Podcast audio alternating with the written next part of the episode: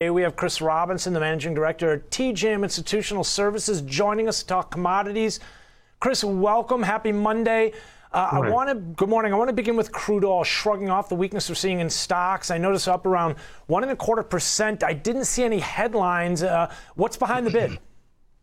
Uh, you know, it's interesting. Uh, I think the crude oil maybe got a little bit oversold. It's found support at that 88.20 level. You and I talk, at least I do, a lot about the halfway back trade, right? The low in December was 61 bucks. The high uh, contract high for October 115 and change. 88.20 is held, and I think uh, the market's you know going to fight that level for a while, that halfway back level. Also, I pulled up RBOB, you know, which is consequential as well with the uh, unleaded gas.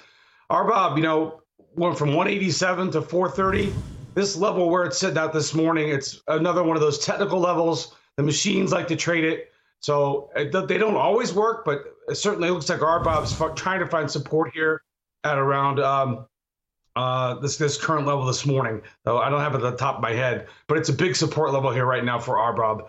Um, those are two things that I was looking at. And as far as the why, I mean, at the end of the day, you can only throw so much bad information at the market, and it's going to be like, okay, it is forward looking. Um, you did mention the stock market. I can't get off here without telling you, you know, we had a, uh, in the Dow alone, okay, we had a two month, 4,500 point rally. Everybody doesn't talk about that. This low this morning, guess where we're at? Halfway back. so, you know, they might see some people come in here and try and buy this dip or cover their shorts. But these markets are extremely technical. Um, they're giving you, uh, as long as you don't get married to a position, there are some good uh, opportunities here. The people that get hammered in these markets are the ones that uh, lock in and, and can't get out. But there's always an opportunity. And right now, we're testing halfway back in the Dow, and we're testing, we've already tested halfway back in the crude oil. And now we're looking ahead. And, um, you know, I look at it as opportunity. We've got unemployment coming up Friday. Everybody's going to get their bets on before that number. We've already established the fact that the Fed's not going to stop hiking rates. So at some point, that story is going to go away.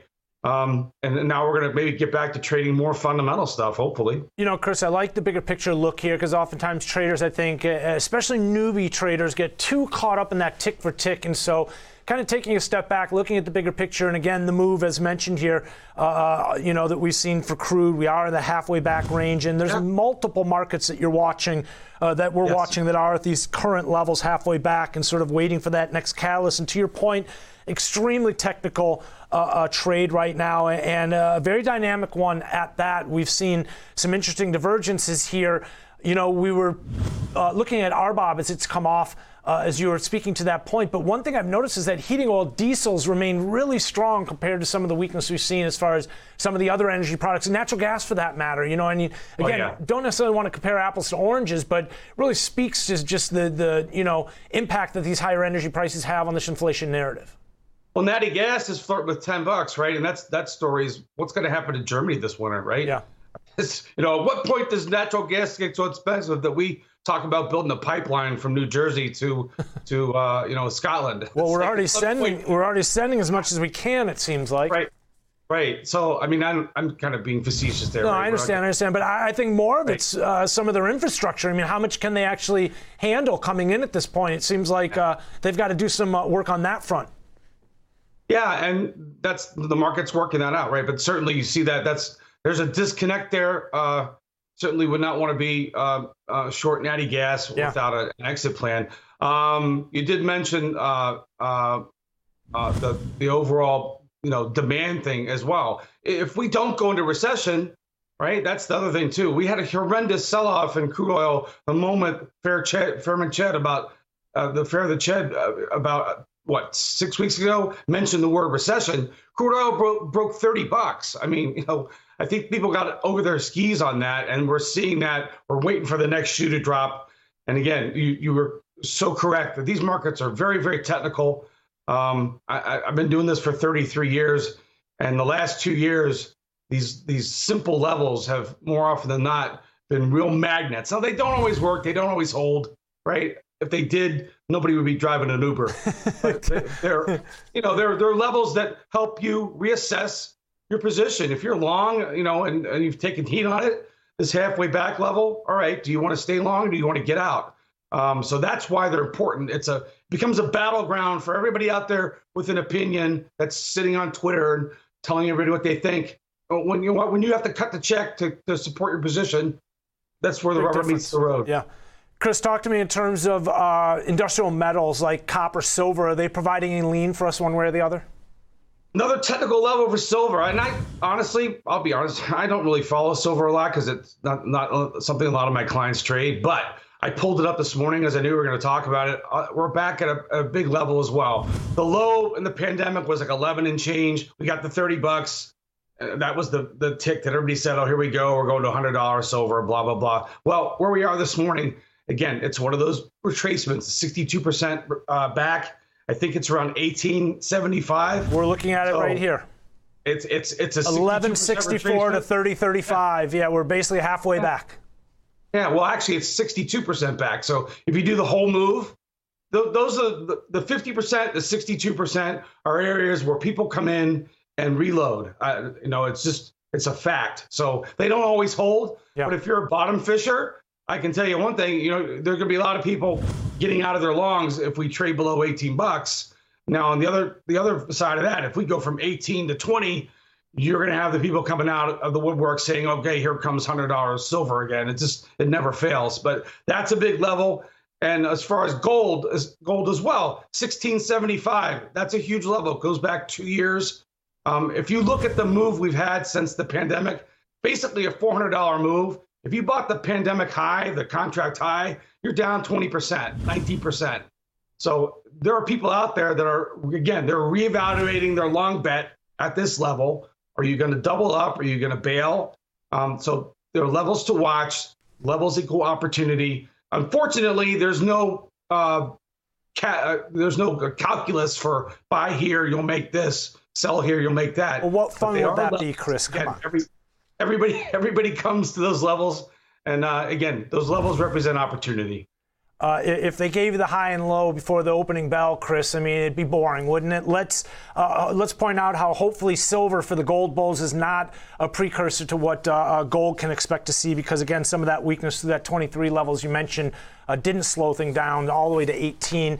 let's talk lastly about grains. I know you watch them very closely, yeah. and I was hearing about scouts in the fields over the last couple weeks and some disappointing results, but yet over the last few days, some pretty good rain, which appears to be helping things out a little bit. Well, it's really corn is king right now, and corn's already gone through pollination. All the rain in the world is not going to help corn at this point. It's really helping soybeans. So we're past that point. Yes, the national average, according to the USDA, is uh, 174 and change.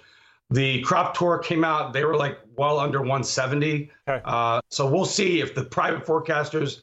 At the end of the day, the USDA doesn't generally make radical changes. They do it over three or four or five months. But if that's the case, if we had lower yields, Lower yields means less product. Less product means higher prices, yeah. potentially if the demand stays in there. And what has corn done? Corn, we had a kind of horrendous, uh, almost a $2 sell off. Guess where we're sitting this morning? Again, we're right back at the 62% pullback, and we're at two month highs in corn. Anybody that got panicky uh, back in July when we made those one year lows, you know, you got hammered because uh, if you're making emotional decisions, uh, you know, you really don't want to be trading commodities. So a good bounce in corn, uh, a, a, pretty good bounce in soybeans as well. Soybeans, you know, are made in August. We'll see what happens, but soybeans, uh, the yield for soybeans was actually a little bit better than people thought, so that might be a little bit bearish. Uh, but this is the time of the year where um, now we're going to focus on our harvest. And guess what? We're already starting to look at South American weather hmm. because they're going to get ready pretty soon to start planning for next year. So it's a cycle. no, that's the thing to watch. To your point a minute ago, the markets are forward focused, so you'd expect that yes. to be happening. And uh, Chris, lastly, if you could just speak to uh, the dollar strength and the impact it has on some of these commodities. Obviously, again, it depends on the supply demand narrative. It seems like first and foremost, and then traders kind of look to the dollar for some direction. But at this point, the dollar doesn't seem to be the driving force. No, and I, I wrote my letter this morning. I, I don't know how much higher corn would be if, if we didn't have the dollar at 20 year highs. Uh, it certainly doesn't help to have the dollar at 20 yeah. highs. But to see China still stepping in, buying corn and beans, at the end of the day, if you've got to feed your people, you're going to yeah. cut the check. Yeah. You're not going to be uh, stutter stepping around because of the currency issue. So there, there's one issue where the dollar doesn't really impact.